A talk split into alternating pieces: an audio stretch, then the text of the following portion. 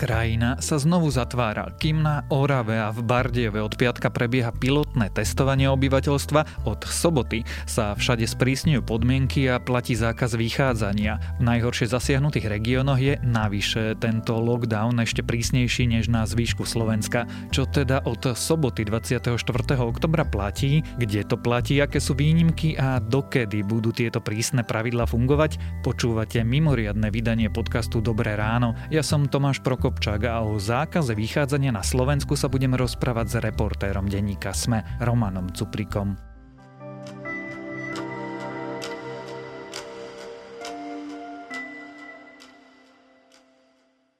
Roman, čo sa udialo vo štvrtok večer? Od rána vo štvrtok zasadal krízový štáb, ktorý sa teda zaoberal návrhmi pandemickej rady a oni teda prijali nejaké opatrenia, ktoré potom schválila aj vláda a tie začnú platiť od soboty.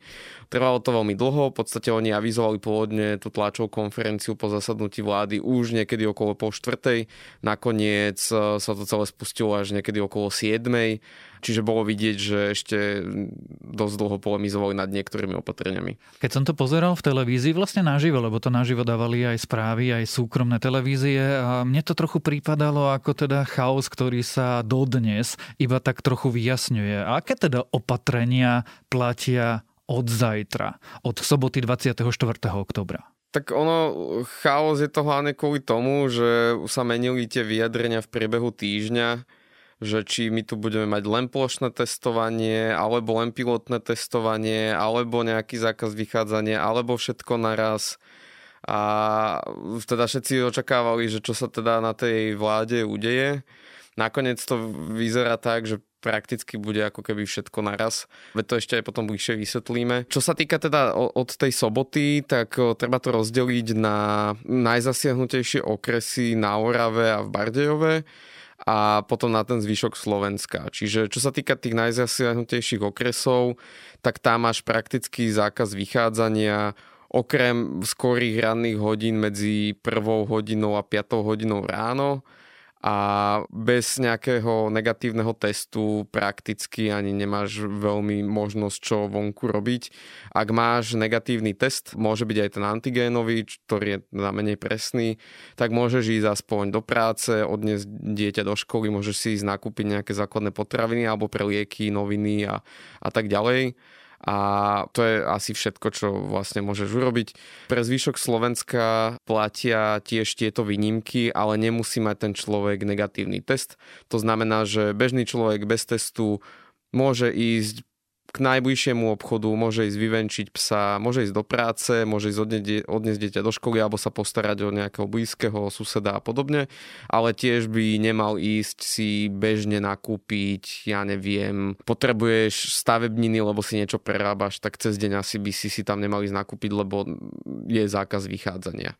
Čo je ale výnimka je napríklad, že môže si ísť natankovať alebo môže ísť do servisu. Predpokladám, že to súvisí s tým, že teraz ľudia menia pneumatiky. Skúsim to, ak je to vôbec možné, trošku zjednodušiť. Čo môžu urobiť od soboty všetci? Ísť do najbližších potravín? ísť do lekárne, ísť k lekárovi a ísť sa dať otestovať. To platí aj pre Oravu, Bardiov a zvyšok Slovenska. Áno. Potom záleží, v ktorej oblasti, v ktorom regióne si. Prečo Orava a Bardejov majú oveľa prísnejšie podmienky ako zvyšok Slovenska? Lebo tam už sa tá nákaza šíri tak nekontrolovane, že tam sa jednak aj rozhodli urobiť pilotné testovanie a aj zaviesť prísnejšie opatrenia, pretože už nestíhajú dohľadať uh, tie kontakty, Nemocnice už hlásia, že sa nestíhajú starať o pacientov, ktorých tam vozia, čiže celkovo vlastne tam sa snažia do maximálnej možnej miery zamedziť nejakému voľnému pohybu osôb. Na zvyšku Slovenska a na Orave a Bardiove, ak máme negatívny test, môžeme ísť do práce,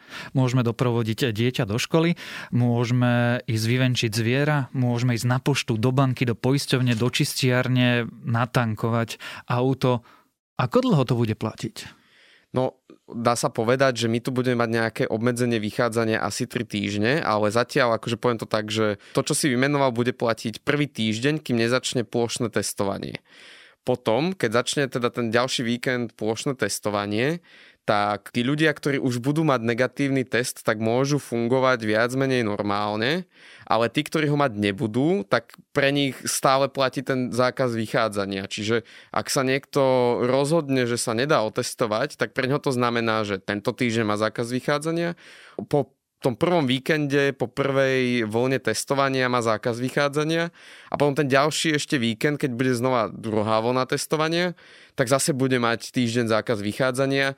Súvisí to s tým, že ak by bol náhodou pozitívny, tak musí ostať aspoň týždeň doma, aby u neho prebehla tá choroba a už nebol infekčný. Čiže to je tá, nejaká tá logika za tým. Ale ak sa niekto teda postaví na hlavu a povie si, že sa testovať nebude, tak to pre neho znamená, že 3 týždne bude mať dosť obmedzený život. Zákaz znamená, že by vlastne sa musel správať tak, ako sa teraz správa Bardejová Orava? Nemohol chodiť ani do práce? Áno, áno. Môže si dohodnúť prácu z domu, ale ak sa nedohodne s nadriadeným, že bude pracovať doma, tak ani nemá nárok na nejakú penku alebo niečo, na nejakú podporu zo štátu, čiže áno, bol by v komplikovanej situácii. Je toto spôsob, ako sa pokúša štát vynútiť účasť na tom celoplošnom testovaní? Áno, a oni sa akože bránia tomu slovu a povedať to tak, že je to povinné a podobne, ale aj prezidentka upozorňuje na to, že ak tam dáš takéto prísne sankcie a že ešte ti za to aj hrozí pokuta, ak vyjdeš vonku bez toho negatívneho testu, tak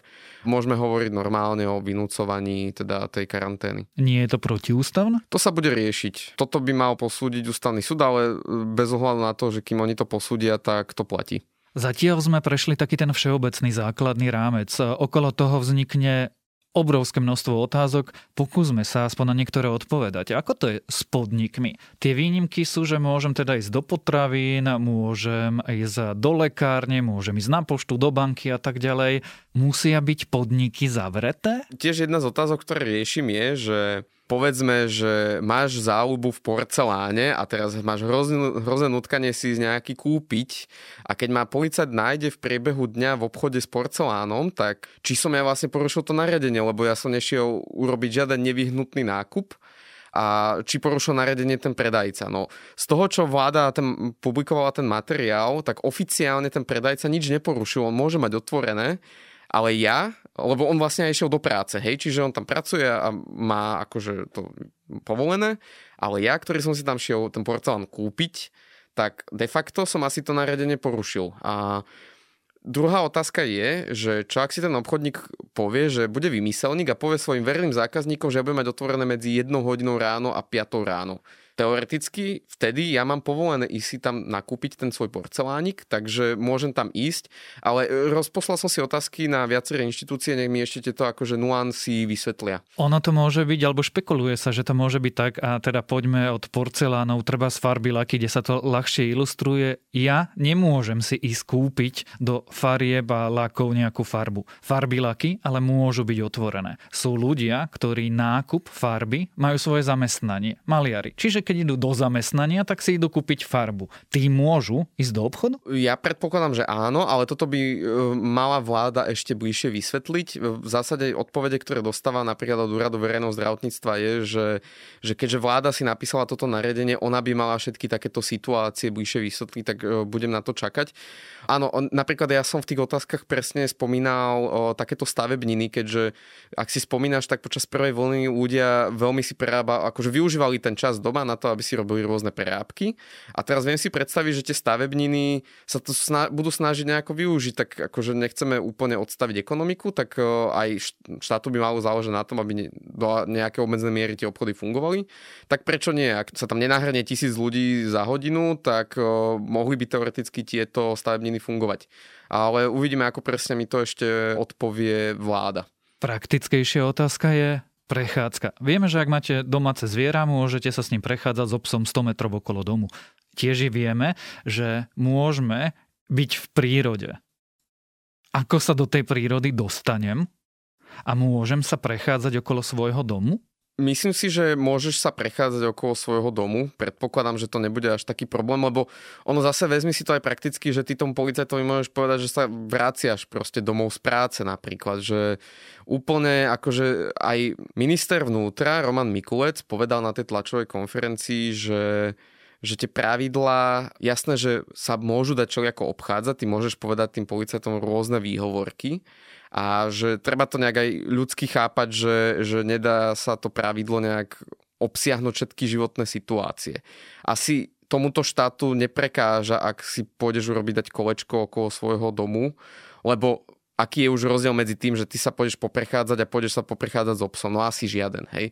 Ale e, robia všetko preto, aby zabranili akémukoľvek nejakému pohybu osôb, lebo si chceš niečo kúpiť, lebo chceš ísť do reštaurácie alebo niečo podobné. Takže na túto tvoju otázku uznesenie vlády nedáva úplne presnú odpoveď, ale predpokladám, že to problém nebude a že to tomu policajtovi, keby ťa náhodou zastavil, tak to normálne vysvetlíš. A ešte posledná taká relatívne rozšírená bežná otázka. Musím byť tam, kde oficiálne bývam? Napríklad moja situácia. Mám miesto trvalého pobytu v Bratislavskej Petržalke. Vlastním byt v Novom meste, kde naozaj bývam. Je to miesto môjho obvyklého pobytu ale ja nenosím zo sebou bežne list vlastníctva, že bývam na novom meste.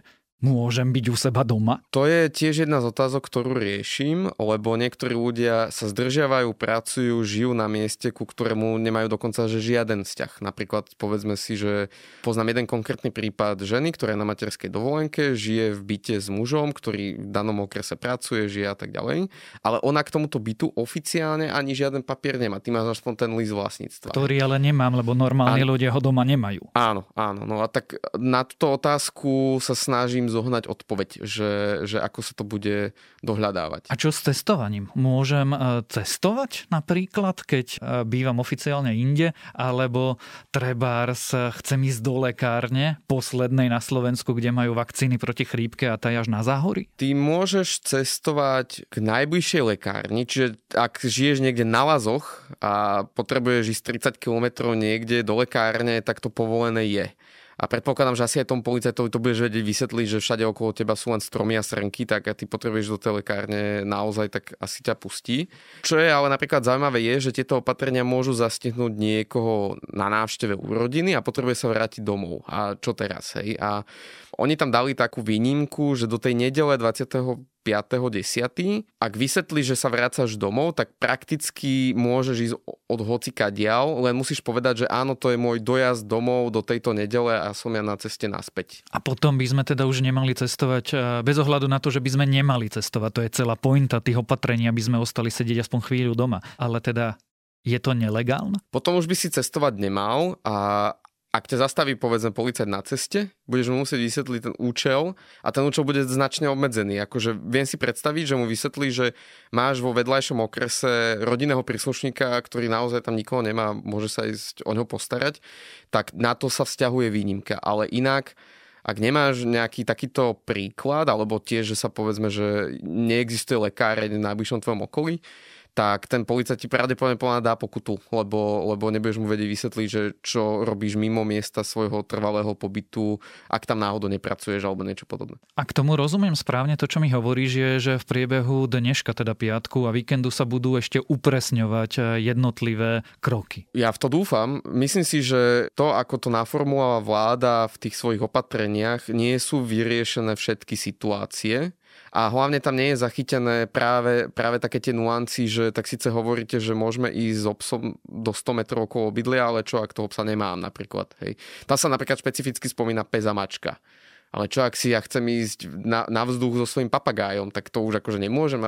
Hej, že takéto akože všetky životné situácie tam vyriešené nie sú a mohli by dať k tomu ešte dneska nejaký výklad. Pravdepodobne aj dajú, dúfam to a verím, že teda, že v sobotu už všetky tieto situácie vysvetlené budú, inak môže nastať chaos, hádky s policajtom, že, že či som teda porušil nariadenia alebo neporušil a tak ďalej. Tak budeme to spoločne všetci sledovať a snáď tieto opatrenia pri rekordných prírastkoch nových prípadov nakazených zaberú.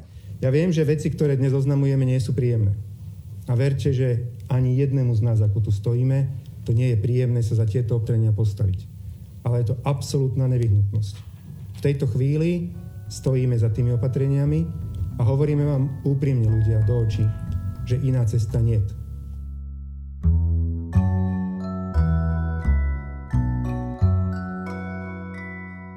Počúvali ste mimoriadne vydanie podcastu Dobré ráno. Ja som Tomáš Prokopčák a dnes sme sa rozprávali s Romanom Cuprikom. Dávajte na seba pozor, noste rúška a naozaj obmedzte kontakty. Situácia je extrémne vážna a práve teraz by sme mali všetci spoločne urobiť niečo preto, aby sme chránili najslabších.